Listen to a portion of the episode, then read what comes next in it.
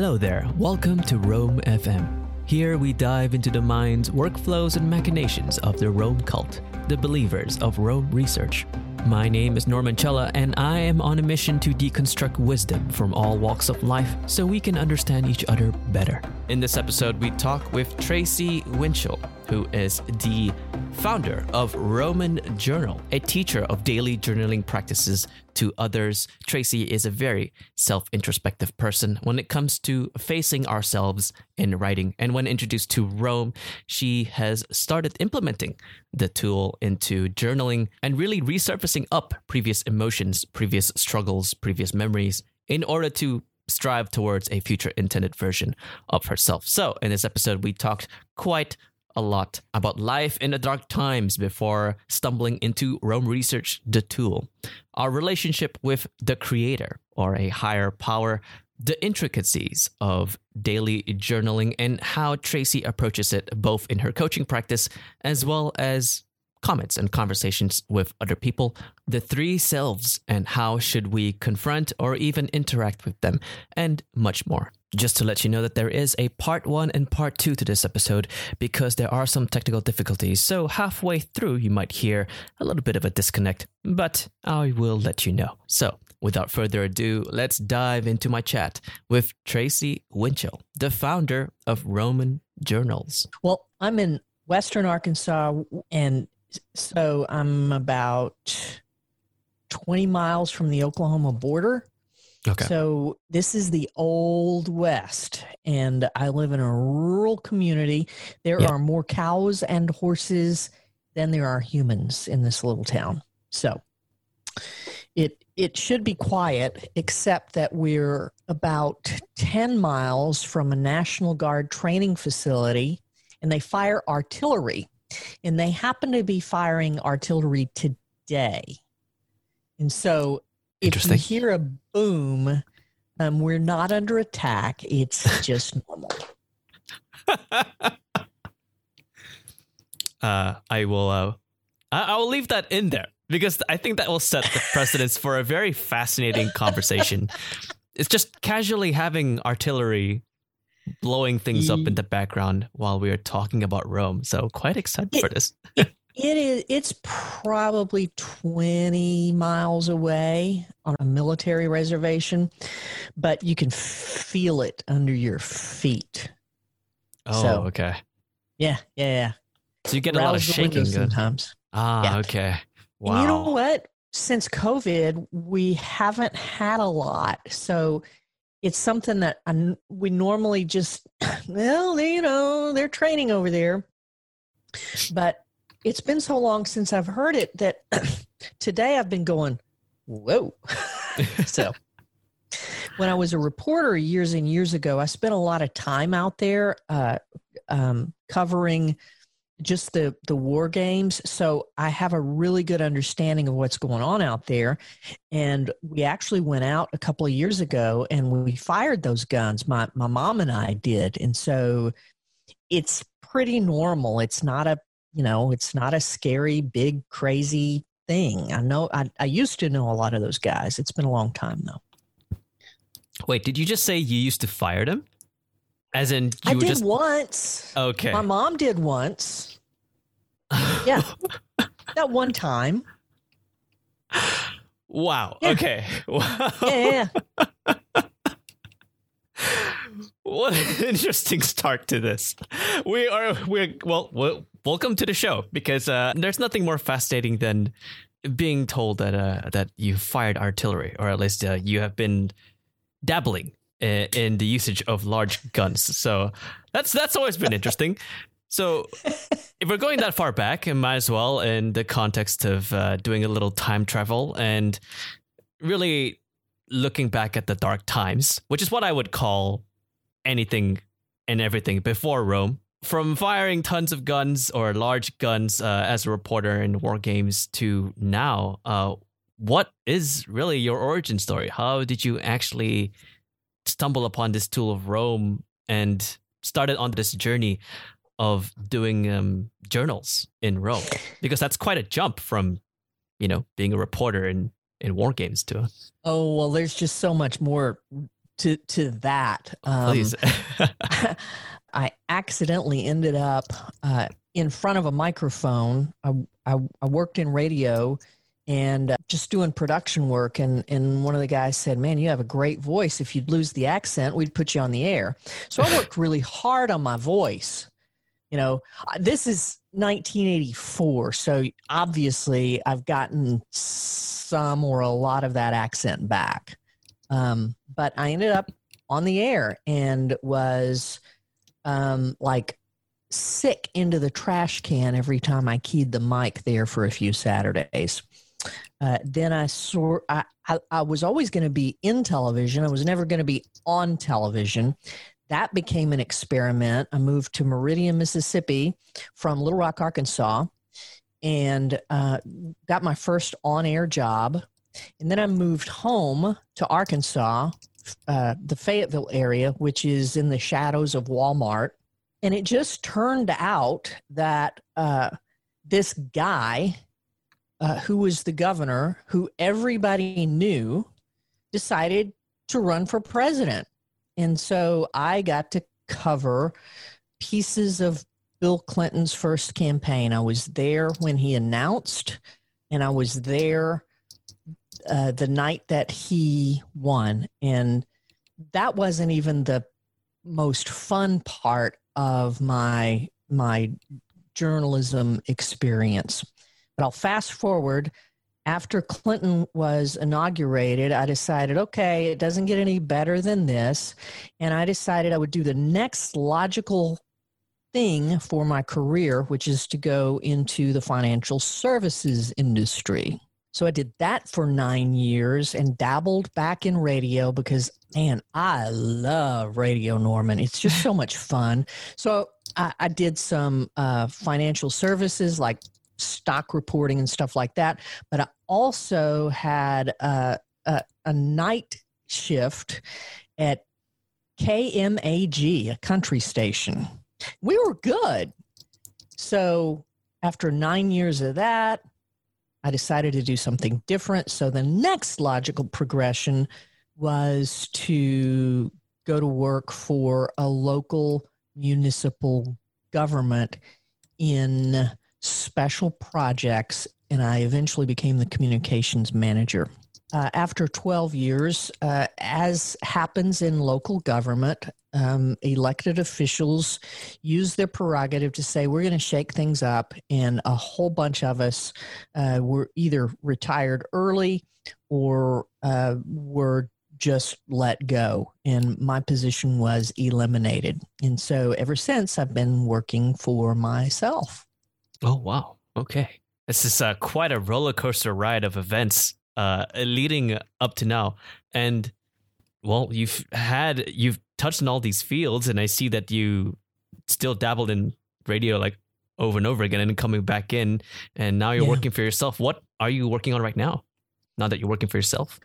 Well, I started a podcast uh, called the Reboots Podcast. Where we're in right now. It's it's dormant. I've done a couple of episodes this year, but I'm I'm working on this Roam project and journaling inside Roam. So I've hit the pause button on the the podcasting, but I thought it would be interesting to talk to people about um, changes that they have either chosen in their lives or careers or that they have been forced to make in their lives or careers. So I've done, oh, I'm probably at a hundred interviews or so. I've got several more in the can. I just need to publish them. Yep. But it's been a fascinating journey to uh, learn about how people have made changes they've been forced to make changes or they've chosen changes. And pretty often, when we're forced to make changes, we may not realize it, but we have another choice to go along with that is it like, how are we going to respond to that? So, what, I, what I've learned through all of that is that almost every positive change we make in our life in our in our life or our career revolves around a decision in in recovery, we call that a moment of clarity. And then we make a series of daily and sometimes moment to moment choices to back up that decision So it's this whole concept of one day at a time. And through this podcast, you are on this mission to advocate for that one day at a time mindset, or at least the pursuit of that, or trying to uncover that from each and every guest. How did that result in you discovering Roam the tool? Uh, well, everything else that's logical in this life, Twitter. you know, when I first started podcasting, um, I decided I wanted to be everywhere in social media, and it was too much. And late 2019, I decided, you know what? I'm just going to do one thing well. And I put my Facebook account on pause. It was still there. I just chose not to look at it every day. And I put my Instagram on pause. I put my podcast Twitter account on pause so that the only thing I was doing was hanging out on my personal Twitter account. I met my dear friend Steve Austin that way a year or so before. And I figure, well, that's where lasting changes occur. My Facebook account is where I have my real friends, but my real, real, real friends have my phone number and they can send me a text. So re- real relationships weren't happening on Facebook. Real relationships started happening on Twitter. And I can't even remember where I first saw someone talk about Roam. I just hmm. know that my first Roam entry was on my way into town. My mom was driving. My first Roam entry said something like, interesting. What is this thing?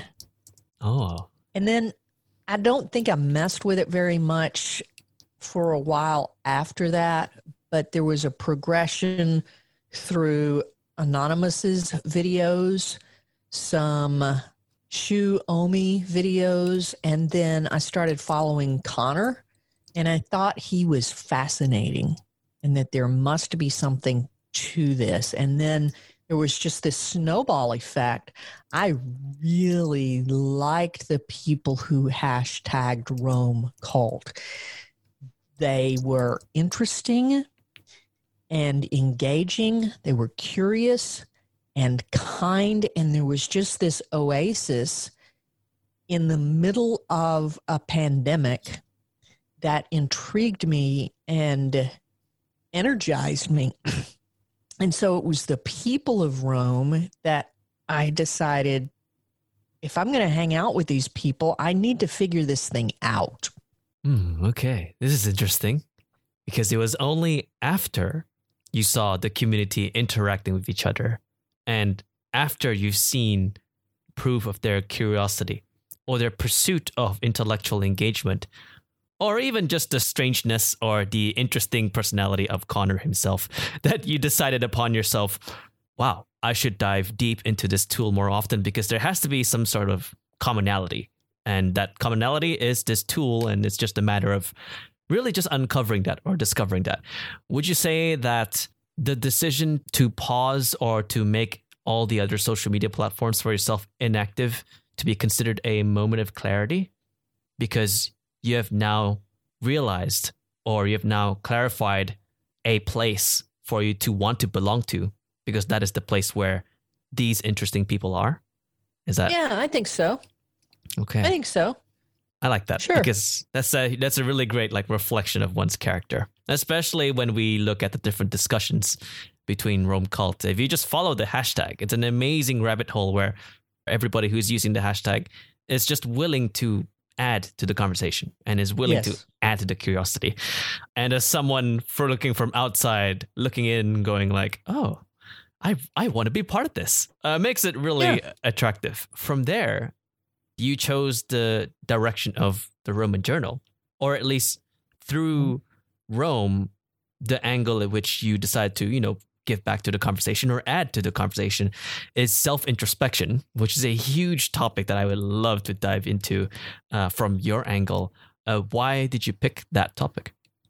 Well, because uh, it was working for me. It was it was the thing that most engaged me on uh, about Roam, and you know, the interesting thing is is that I have done the Evernote thing. I have done. I've tried the Second Brain piece. I tried DEVONthink, and once I started to understand, oh wait, Roam lets me throw things to my future self wow, Roam lets me naturally do all of these linking things that I was trying to do in DEVONthink, but instead it just became a pile of junk that I threw things into and got so overwhelmed with that I didn't know what to do with it.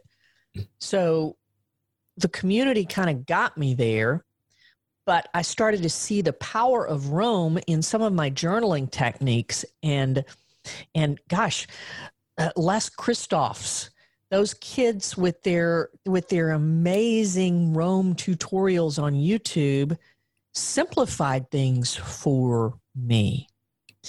And one of the girls posted how she journals when she's upset. She calls it in my feels.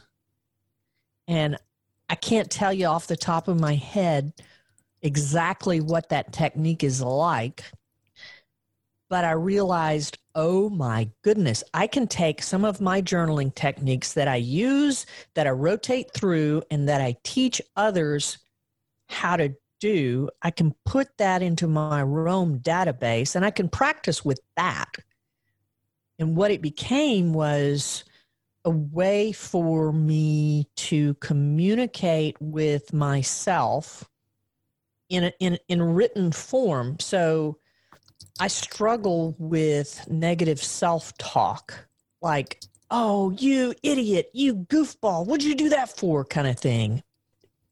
When I'm encouraging myself, I'm usually talking to Mr. Winchester, my 13 year old Shih Tzu, like, "Hey, Winnie, maybe we should try this," or blah blah. You know, well, now Roam lets me just put that kind of conversation and through my fingertips into my Roam database. It helps me tell myself the truth and uncover lies. And uh, so I'm thinking if this is working for me, why wouldn't it work for the people of Roam? And so, yeah, this is something I can give back to because I've taught it before outside Roam and I still teach it outside Roam. But now then I'm finding success with it in Roam. So yeah, let's start giving back. Oh, I love this because beyond the tutorials of adding in queries or creating complicated diagrams or you know business models and whatnot th- those are great and those are useful but what I really like about this is that you are touching on the most humane aspect that Roam can provide. And that is a platform for us to talk to ourselves. The single most mm. powerful conversation we can ever have with anyone is the one where the partner that we're talking to is the mirror. It's just us, right? What do we write down as a reflection of who we were before and what are we sending to to our future self so that either the serendipity or the connection or the result from those two people like those two persons of yourself meet in the future can they meet and can they be friends? Or can they meet and can the past self help with coping with the negativity of the future self? Or something along those lines. Yeah. I i just done an interview uh, just prior to to uh, the, the the pandemic. I just done an interview with Ben Hardy, and he was doing a crazy podcast tour, and I was hmm. lucky enough to snag him uh, ahead of his book "Personality Isn't Permanent." And I walked him through the chapters of the book as a reflection of the entire serenity prayer, not just the first three lines, but the entire serenity prayer. The real power of the serenity prayer is the last few stanzas, not just the courage to change the things I can and the wisdom to know the difference. So I walked him through all of that. And Ben said, you know, one of the most powerful things we can do is learn that our three selves are different people and to recognize them as such and to make peace with them. So when Roam came around and I realized I can project to my future self and pretty quickly go back and review my past self and celebrate those victories and be reminded that I made it through the struggle of anxiety or depression or frustration.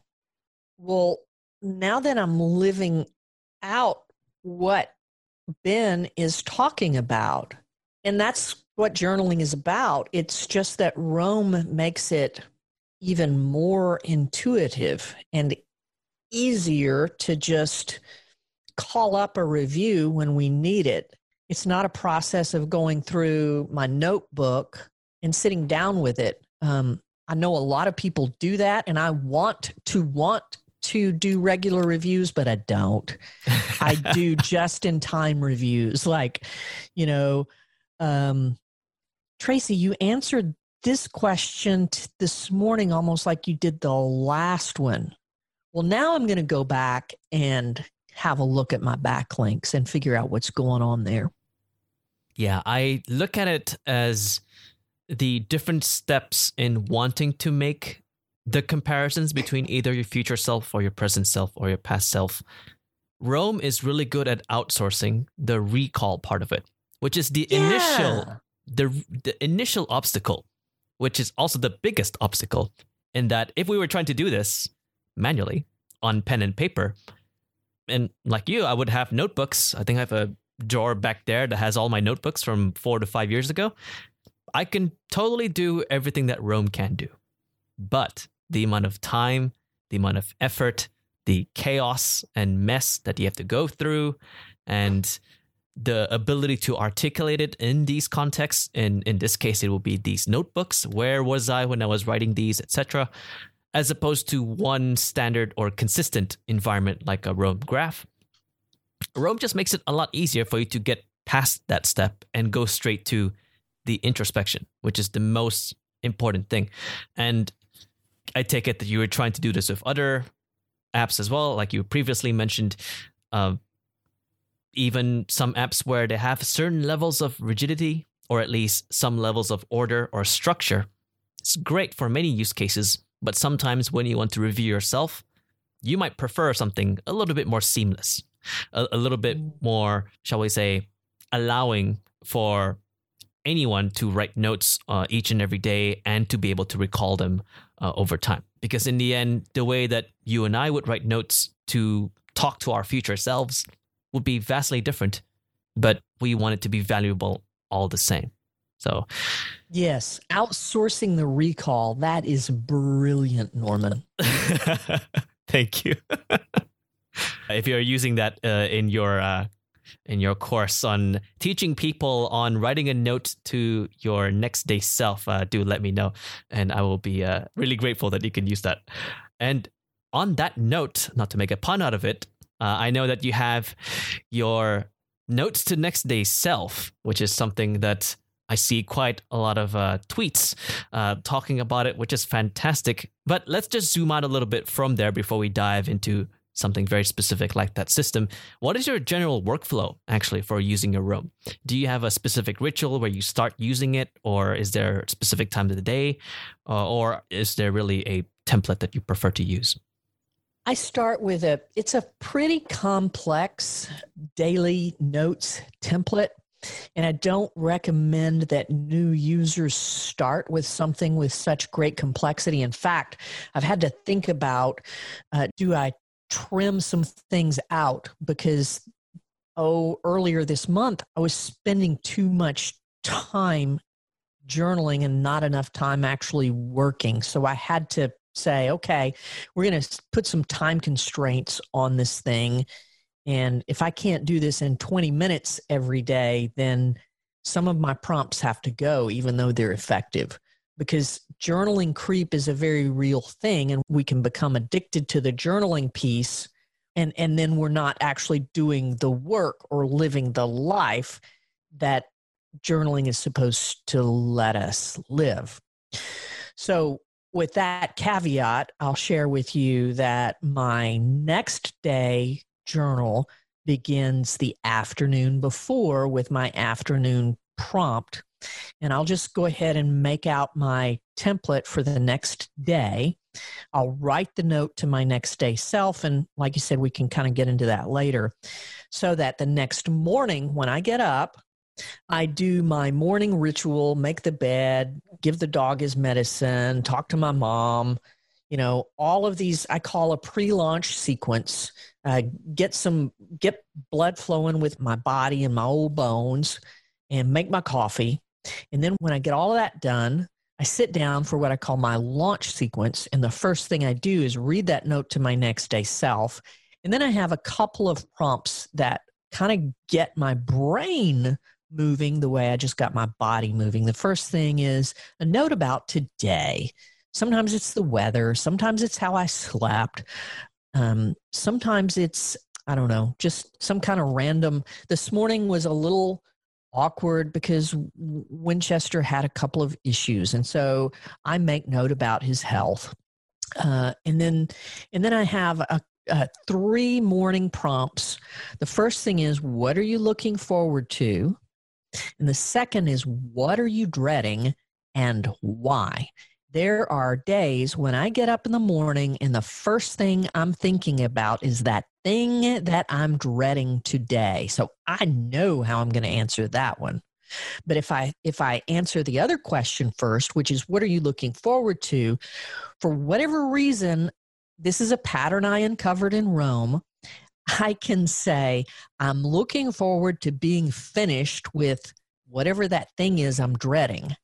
And all of a sudden, oh, wait, I can actually finish this thing and get it off my plate and stop writing about it. How exciting is that? So the next morning prompt is uh, Dear Abba, I just write a letter to my creator. That's usually where my gratitude for the day kind of manifests itself. It's an opportunity for me to get outside myself, to pray for people I love, uh, to pray for myself throughout the day. Uh, and then the next thing that that I do in the morning is I really quickly go through readwise.io, that feed, talk about a magnificent journaling prompt. I'm able to go back through things that I've read in the past, thought was important, and then forgot about. And now I get to drag them up. And Lucas with Cortex Futura in his course talks about just in time reading. And I've I've kind of streamlined readwise.io the things that I'm thinking about, the things that I'm writing about, mainly human behavior and journaling right now because those are the things that I'm interested in uh, or the things that I'm emotionally struggling with.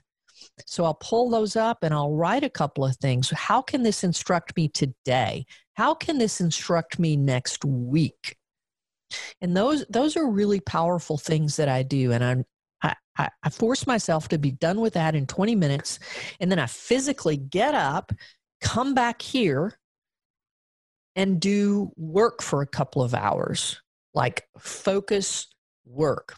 And that focus work then leads me into interstitial journaling. For me, that helps me track how well I'm focusing, what's distracting me, and really how long I've been focused. And um, I keep an attribute for next up or up next, something like that.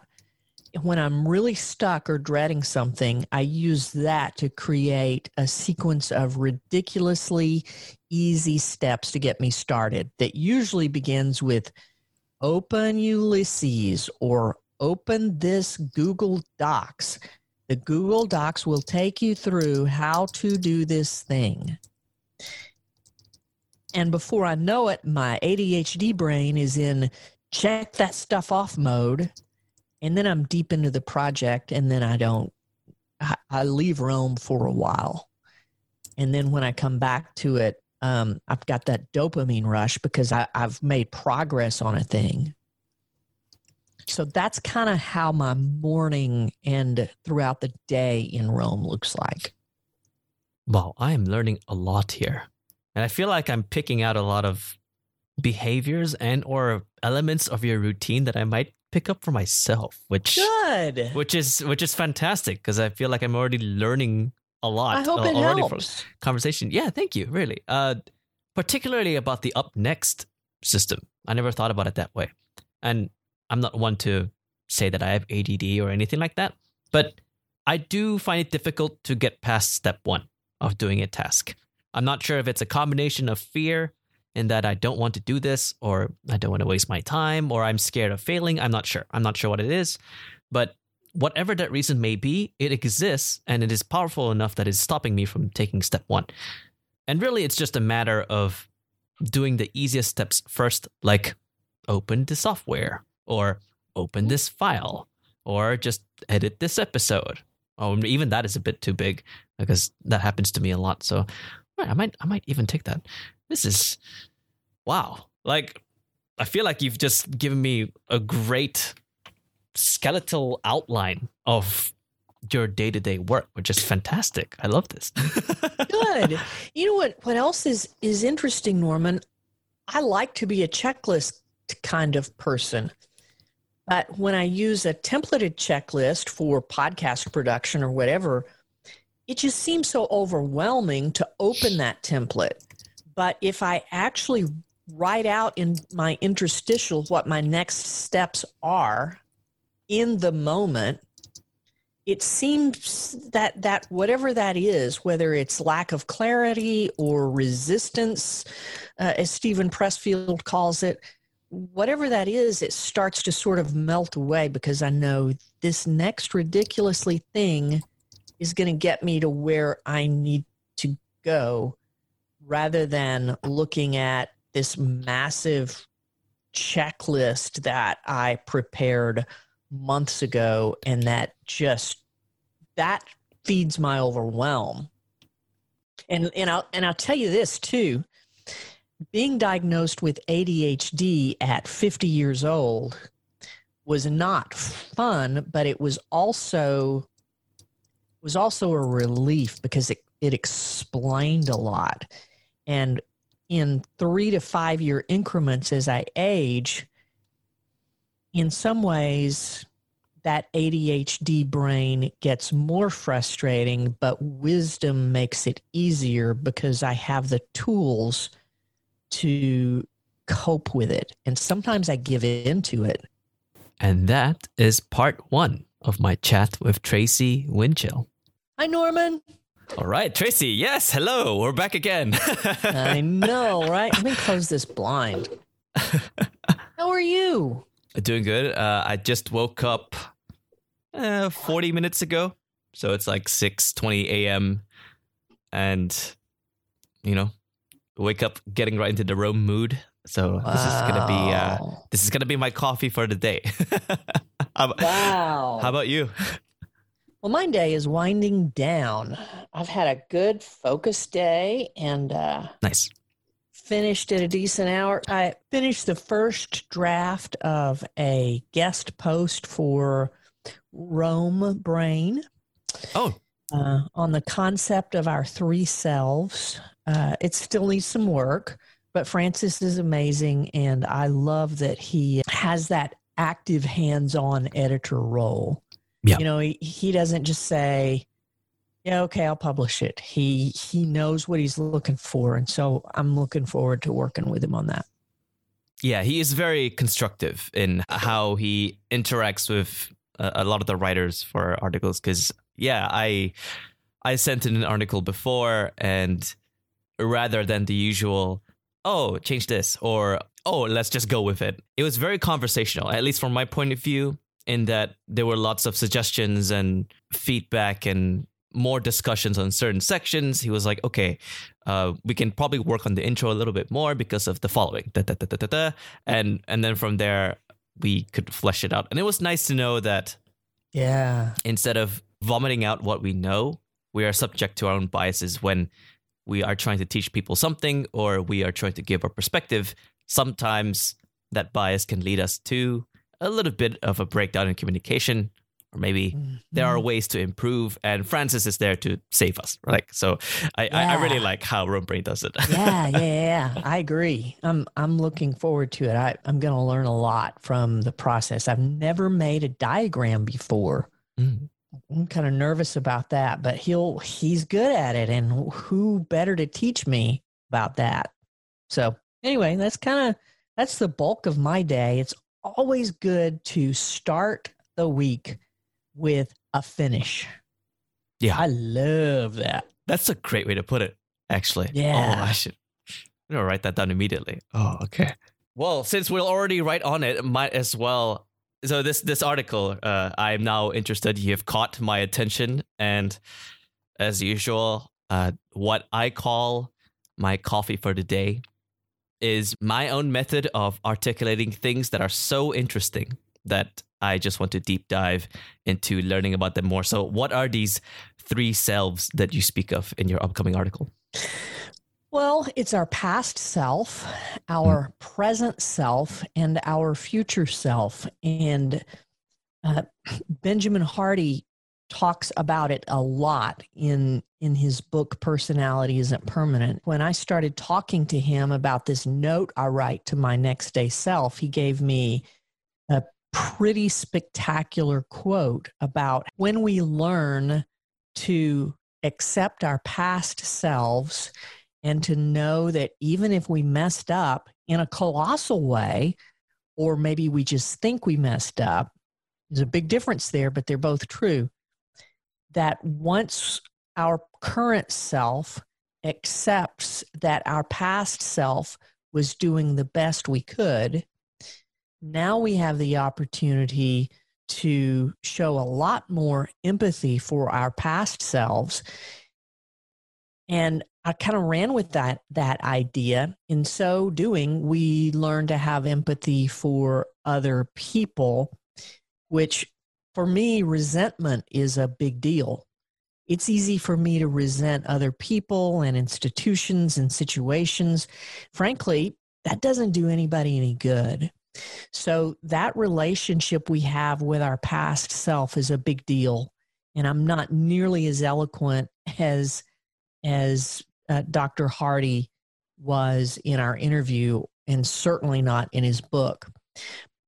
But here's here's the point of his book is that once we show great empath for our past selves, now we can see how far we've come today. And as we accept today as it is, and we see the great potential of our future selves because of the gap of who we used to be versus who we are now, our today selves now have this incredible opportunity to make good decisions in the moment to become our future selves that we see great potential in. And and James Clear talks a lot about this about how our identities are wrapped up in what we do today our habits Mm, yeah, I, I I really like that section. Uh, I've also interviewed uh, Dr. Hardy, so I guess that we might have been uh, in his really extensive and amazing uh, podcasting tour, and hearing Ben talk a lot about f- the future self, which is an incredibly difficult narrative to confront for any individual because we can never reach our future intended selves without first, like you said confronting the past and accepting it through our current selves. Um, even thinking about the future self is so difficult, like extremely mm-hmm. difficult. And we tend to lower ourselves or fall towards a system where we can ease that burden of thinking about where do I want to be in the future. And it's to the point where we would outsource our narrative or outsource our identity to other things. Like in the book, he mentioned lots and lots of personality tests and that there are myths. And yeah. these are packaged identities that we just outsource our explanations of our lives to so that we can ease the burden of doing that ourselves instead of trying to create our own custom test or instead of trying to fully sit down in a room, stay quiet, and think, who am I? And why am I here? Which are very difficult questions to answer, of course, for anybody. It just looks like an attractive option or a better option to just outsource that to a test as opposed to writing these ourselves. And I guess that's where journaling comes in. So if you're thinking about your future self in that way, how does Roam fit into that workflow where you have to really reflect on where you want to go? I would love to hear your take on this, especially because there are so many ways to even consider. What's your take on going towards a great future self and how does Roam fit into that? Well, I think Roam fits because we have this amazing ability to to just project forward things that we want our future selves to remember. So that's that's kind of the first thing. It's easy for me to stumble across in the future something that I've said. And I know there has to be a way for, me to also intersect a future emotion and time with that. I haven't figured it out yet, but smarter people are working on it. And I'm going to jump on board when they figure that out, you know, just through tagging and pages and and confronting emotions. So I think that's incredibly powerful it's evident in the note I write to my next day self, but it's also evident in my readwise.io practice. I had all of these uh, professional and personal and spiritual development books from years ago in my Kindle. These were things I was going to be and do and learn and remember, and they got stuck you know, Lucas with Cortex Futura calls it um, highlight dementia, right? And readwise.io suddenly gave me the ability to not just recall a few of those texts in bite sized chunks every day, which is a just in time reading practice. Thank you, Lucas but it also gives me a just in time emotion. So I can pull up a quote, paste it into Roam, and now I'm forcing myself to think about this wisdom from James Clear or Ben Hardy or Brennan Manning or whoever else. And I get to take a quote and say, wait a minute, how, how does this apply to me? And I'm building this series of diagnostics like here's an example let me I hadn't planned on pulling this up but if you'd like i'll show you a, an example from this morning in fact uh, sure. See. if you don't mind sometimes yeah, sure. these tend to be vulnerable so I, I, I tend to not ask people to share their screen but if you're up for it let me pull it up I, I was really excited about the one this morning it's it's a spiritual matter and I know that's not everybody's thing, and that's that's fine, but it met me where I was this morning, in fact. Though that is the point of just in time wisdom, right? It's yeah, meant yeah, to yeah. meet you at the right opportune moment. And this is especially apparent when we have loads of different kinds of consumers of books or consumers of nonfiction where even if a book is amazing, full of insights, full of amazing wisdom, if you're not in the right moment to fully absorb it, then it's not that yeah. it's a bad book. Its relevance is lower to you as compared to other books. Yeah. Okay, so um sorry podcast listeners, you can't see this. but Norm can. And I call this my reflecting pool. So uh, I get about three quotes, and most of them actually make it into my Roam database from my readwise.io feed. Right now, I'm doing it manually. I've been testing the integration feature, but manually just kind of really forces me to think about it. Hmm. So I got this quote from Brennan Manning. The book is All is Grace. Brennan Manning has, is a fascinating guy, by the way. He's a former United States Marine turned monk, or maybe it was in the reverse order. And anyway, he's just a fascinating guy. So he writes Carlos Carretto wrote, We are what we pray. These are days of prayer without ceasing. Help me, have mercy on me, and my Father, who is so very fond of me, does. Well, one of my morning routines is a Dear Abba letter. It's just a really quick letter to my creator. It's an acknowledgement there. What this quote led me to were these writings. It's an interesting approach to reviewing my Dear Abba prayers. So the first question is What have I been consistently praying for and about? Am I filled with thanksgiving and gratitude? If I'm not, you know, that's a problem. Am I praying for myself? And that's, I need to review that without judgment. It's not yeah. a right or a wrong thing. But if I'm praying for myself, what am I praying for? Is it mindset or time management? Is it my attitude? That's pretty frequent, I think. Is it for growth of any sort? Is it that I'm feeling some sort of pain or fear or anxiety? Am I thirsty for spiritual growth? Am I seeking mental health or physical health? And then my last question that I came up with in this reflection this morning are my prayers filled with lament or hope or thoughts of others? Are my prayers filled with com- confusion, anger, or frustration? And and that's the thing in in a spiritual practice. It took me my entire adult life to understand that if my God is my God and my creator, and I believe he is, then isn't it okay to take everything to him? Isn't he big enough to handle me being really pissed off right now? Mm. Can't he handle a few cuss words because I'm so emotional in the moment? And I think yes. So I was fascinated by this quote.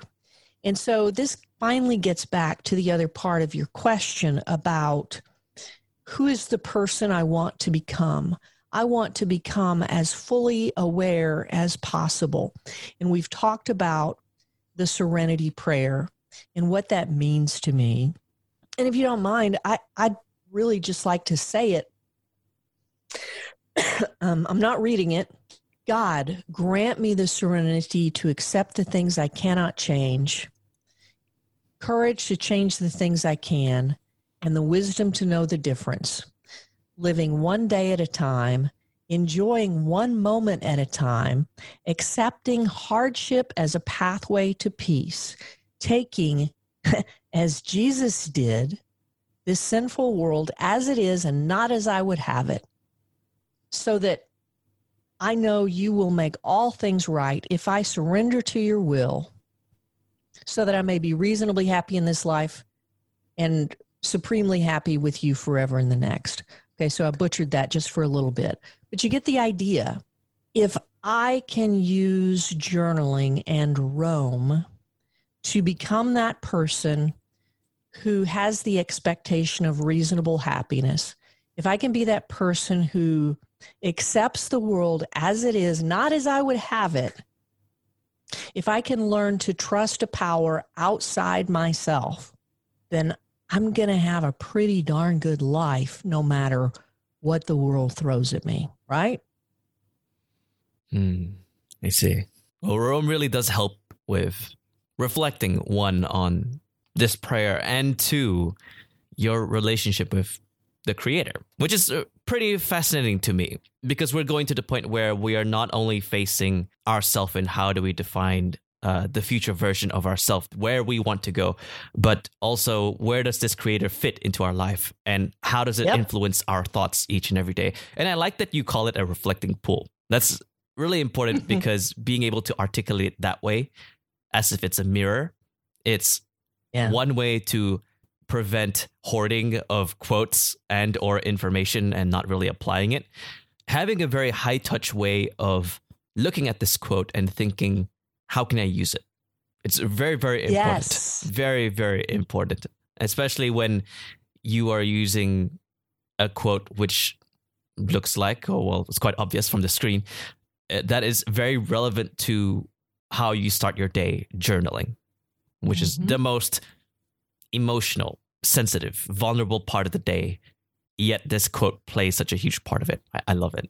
I, I love the Yeah. I love I love being able to see the gradual deconstruction and the reconstruction of your thoughts and really facing your thoughts or facing these questions that you have uh, in your head each and every day beyond any religious factor or anything like that it, it it's just extremely healthy for the soul. And roam really does help with that. I love it. I agree. And what's fun is I get to grab quotes from all sorts of people. You know, Ryan Holiday openly struggles with what his faith in a higher power looks like, but he's actually one of my favorite 12 step authors because he talks a lot about the 12 steps and a higher power and in stillness is the key he talks a, a lot about the importance of letting go and finding a higher power, something outside yourself to believe in, even if you're not sure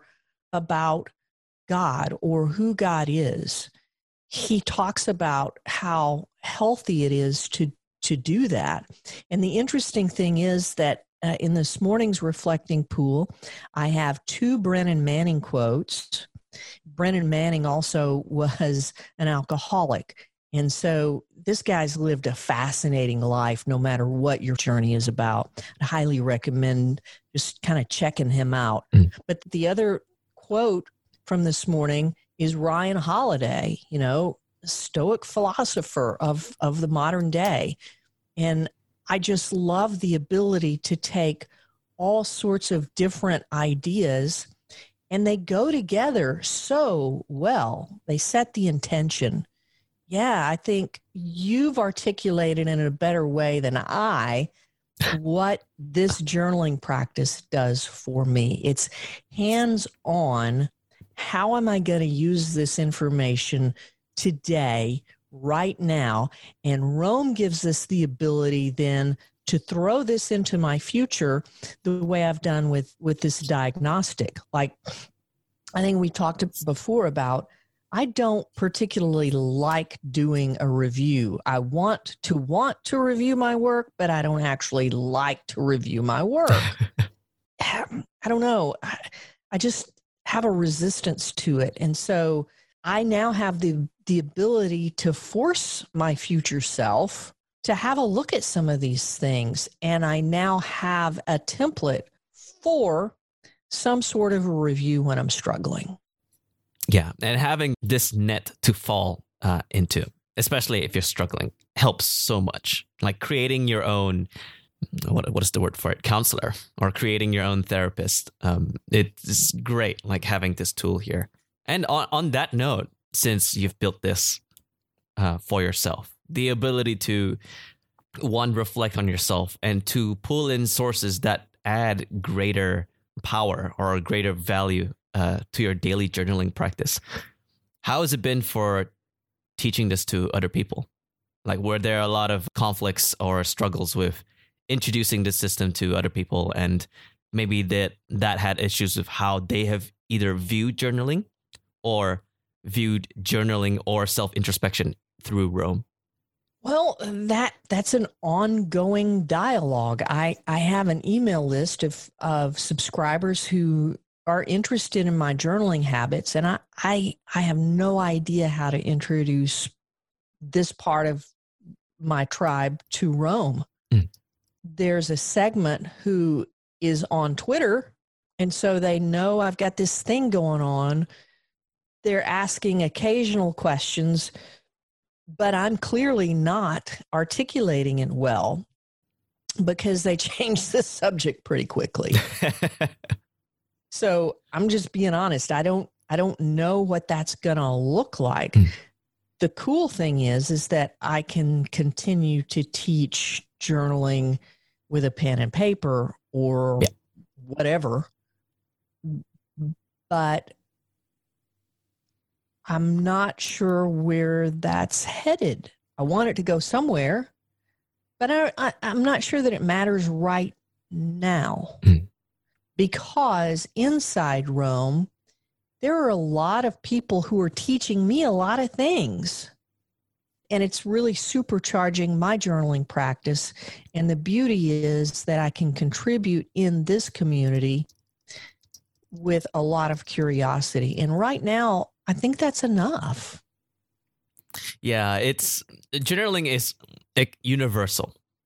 Even if you try to do this through Roam, not everyone will be on board with the tool, or not everyone will agree with how it's done, and that's perfectly fine. And it's nice to know that even if Roam did or did not exist, you can still teach other people to journal. That's yes, it, it's important because we've been doing this for thousands of years. Like Marcus Aurelius has been doing journal entries for himself through pen and paper. It's not like he had Roam to do some bi-directional linking between each of his. Uh, yeah, a different Rome. In a different kind of Rome, an actual physical Rome, the uh, the city itself. Though, if you could have a graph that is as interconnected as a city, that would be a whole other story uh, altogether. But being able to consistently build the habit of journaling just as Marcus Aurelius would do, and also have such a profound impact on yourself through these entries is the end goal for any form of journaling practice. And I guess it's just a matter of trying to articulate that, right? How do I replicate this feeling in Roam through to pen and paper? How do I make the connections? How do I connect the dots between the different days where I have this emotion? I think a few yeah. a few episodes ago, uh, Michael Ashcroft was introducing the system where you would have link references for specific phrases. So I don't know, I want, I feel, yes. I fear, and I'm scared, or even just scared, or these emotions. And that is one of many angles in trying to create a narrative or recognize the pattern between the days where you feel this way.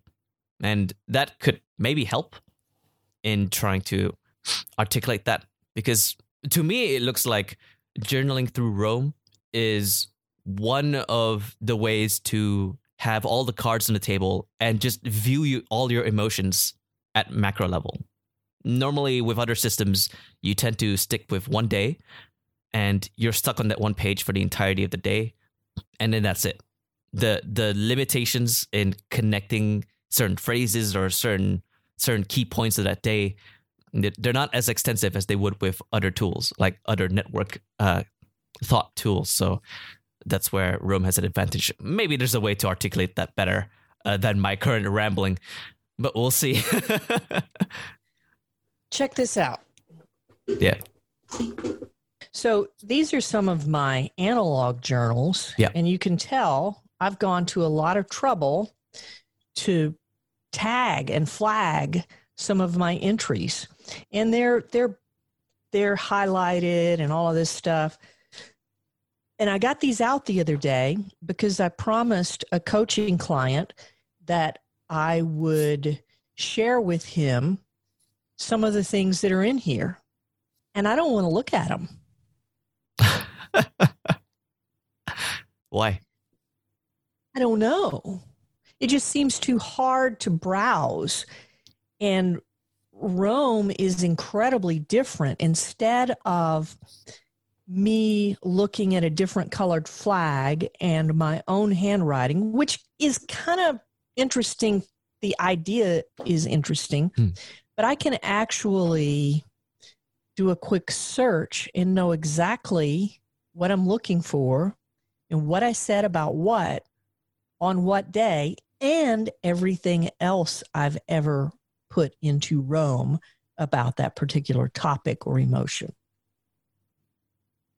This looks cooler, but journaling in Roam has much greater value to me. I mean, having physical books has always been a better aesthetic. than just staring at the screen where you just have lots of text going down.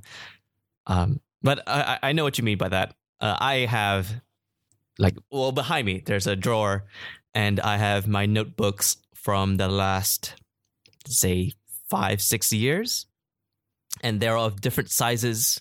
They have post it notes in between, maybe postcards, um, highlights, you know, the task list and reflection, and maybe pieces and poetry, etc. Lots of different things. So, do you review them? Very rarely. At most, it's not even a reflection. It's more like browsing for fun. The way that I would articulate it would be I would like to meet my past self from 2015.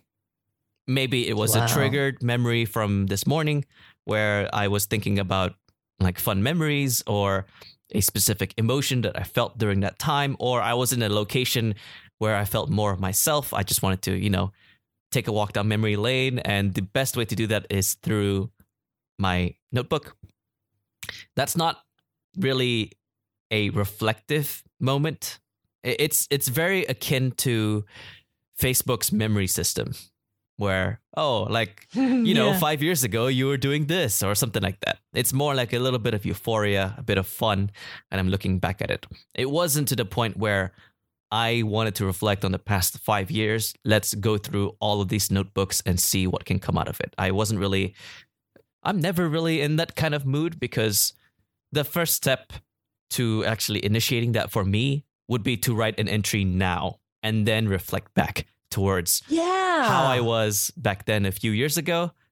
Yes. And then maybe I might refer to the notebook. Maybe. But out of the I love that. Out of the 10 times that I did that, I think I would only do that like two times.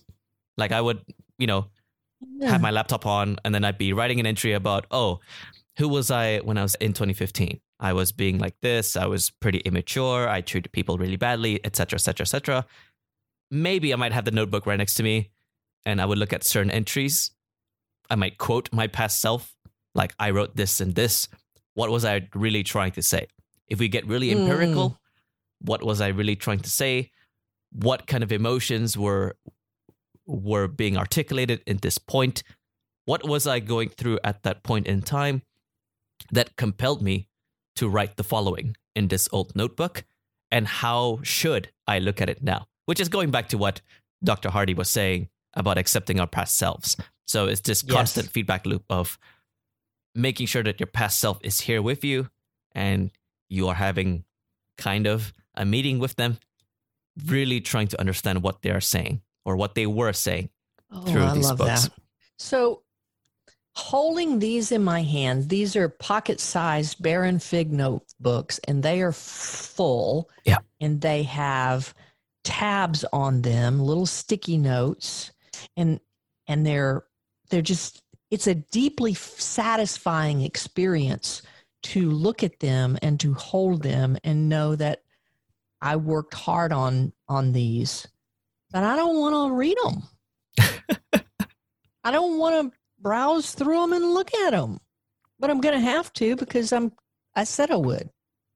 Is it less on reading about your past self and more on the friction of trying to find something of value because you have to flip through 200 pages of notes where the pages could have been about anything unless you have a really good format to like keep track of everything but if if i'm being honest it's probably a little of both because mm.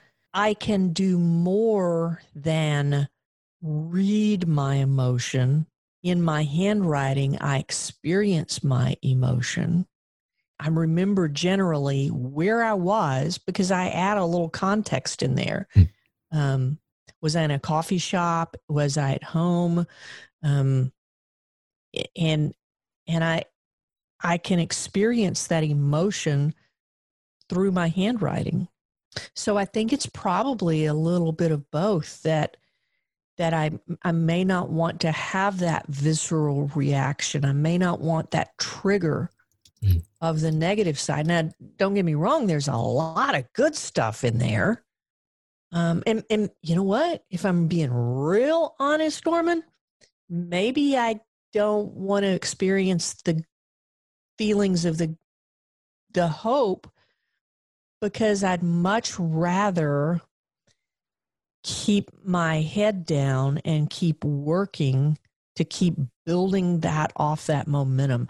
I have trouble celebrating victories. Always have, and only in the past couple of years have I started to work on that. So, yeah, it's I think it's all of the above. Uh, what does victory mean to you? If it makes it very difficult for you to celebrate it? I don't know. yeah, it's I, very difficult for even for me as well. But yeah, please go on. I, I, you know, I don't know if you're a baseball fan or not, and I know not everybody is, but my favorite baseball team is the St. Louis Cardinals. And baseball is about stories. And yesterday, a, my favorite pitcher turned 39 years old that's an old man when it comes to baseball. Yep. He threw a complete game. He threw 122 pitches, and guys just don't do that anymore. He gave up four hits, two runs, and he pitched to a guy he's pitched to for 15 years who who appeared in his 2000th game. Adam Wainwright is the pitcher. Yadier Molina is is the catcher. Yadier Molina in the interview later said he was so excited about catching his old friend Adam on his birthday that he couldn't sleep the night before. Adam Wainwright said after the win, after the complete game, he went into the batting cage and he cried that to me encapsulates how I feel whenever I'm on a team or accomplish an individual thing. It is an emotional release. Mm-hmm. And I'm not sure it's euphoria. It's deeply emotional. It it's satisfying, but all of the work that gets poured into a thing just comes pouring out. It just seems unbelievable. So that's my reaction every time I've experienced something overwhelmingly positive. It's akin to releasing a flood of tears, not from sadness, but from relief. Yeah, and it probably mm. is more relief than joy. Yeah. Maybe that's your definition of victory then at that point, or a success. Not that you revel in the moment where it has been completed or it has happened, but rather that is the intersection where you have met your past self, who is someone who has worked so hard to get to this point, and your current self, which has achieved this point. So it's the realization that you can rest assured, like you say, rest assured to your past self that we have reached our intended future versions by achieving yeah. this victory. Like this, yeah. this victory is now evidence that we were going in the right direction, and we cry from relief as a result, rather than joy. Well, and then, yes, there is the what do I do next? Mm. Because the pursuit is over. That pursuit brought meaning to my life. And a couple of times I'm, I'm looking at a, a thing on my wall that's evidence of a hard won victory with a tremendous team. And I can remember how depressed I was for about three months because I didn't know where to pour my my energy and my emotions. And i think developing a consistent journaling practice since then helps me a lot. I think that's why it's so important um, you know uh, and, and i think it's why i read a lot of stoicism a lot of stoic philosophy because there is that importance of just kind of staying even all the way through and that's important for me. I'm seeing. I like this. I'm seeing these uh, similar patterns of uh, stoicism or of wisdom from from religious sources, uh, all combining into one place to really. Isn't that fascinating? Yeah, it is. It really is. It's just making these link references or connections or whichever word that we use to describe it, but these pieces of knowledge glued together with the essence of our souls to propel us towards wherever we want to go. And just hearing that through conversation is always so fascinating. Like no matter where you get it from, it's so cool. And isn't that the fun part of roam Because right now I'm doing a lot of connection between human behavior, mental health, um, and and the the the faith and the philosophy. But I think my next deep dive is going to be uh, the Sermon on the Mount, Stoicism, and probably some sort of faith that I'm not familiar with at all. And I'm not sure what that third piece is going to be, but I want to do a trilogy of comparisons of teachings that keep us centered. Mm. And and Roam can help facilitate that, I think, you know? Yeah, being able to blend all of that into through your unique lens will make it a very interesting and unique uh, rabbit hole to deep dive into. so I'm sure that in a couple of months, uh, once you have created this amazing summary or conclusion or reached the end point of this rabbit hole and crying out of relief that wow you have gone through such an amazing journey of learning more about ourselves our human selves the articulation of lessons that we should carry with us uh, throughout life.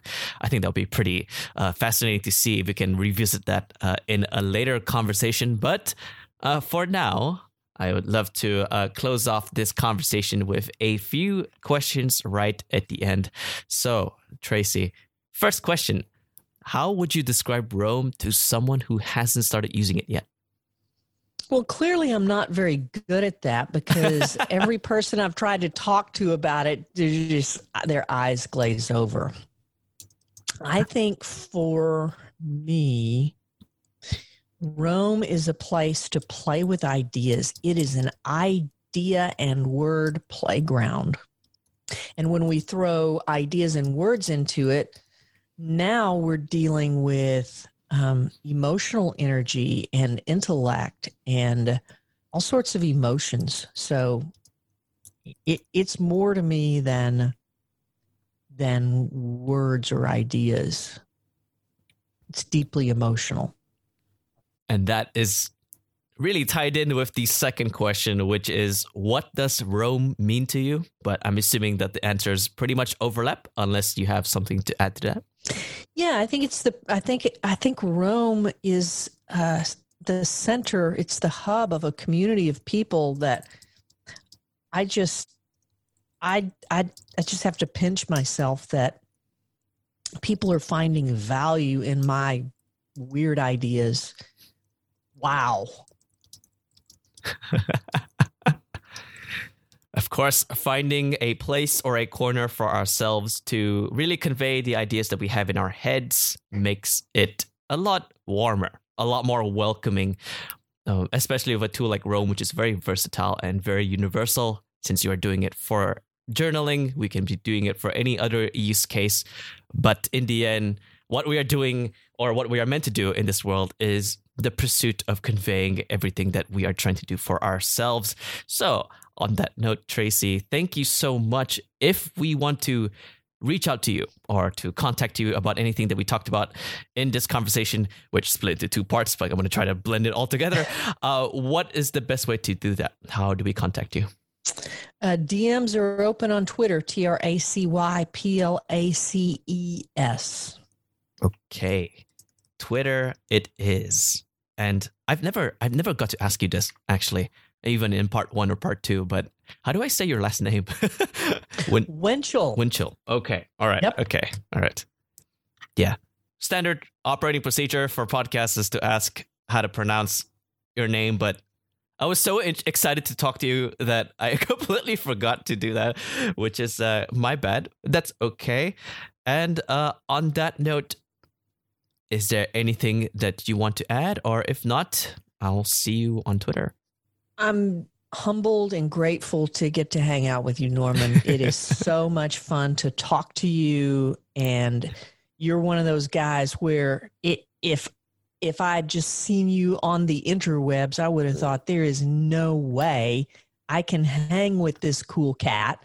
and here we are. We've had two conversations, and thank you for bearing with our technical difficulties. And and and I really look forward to watching you grow and learn and teach others. And um, what a gift it is to know you and so many other Roam people. Thank you.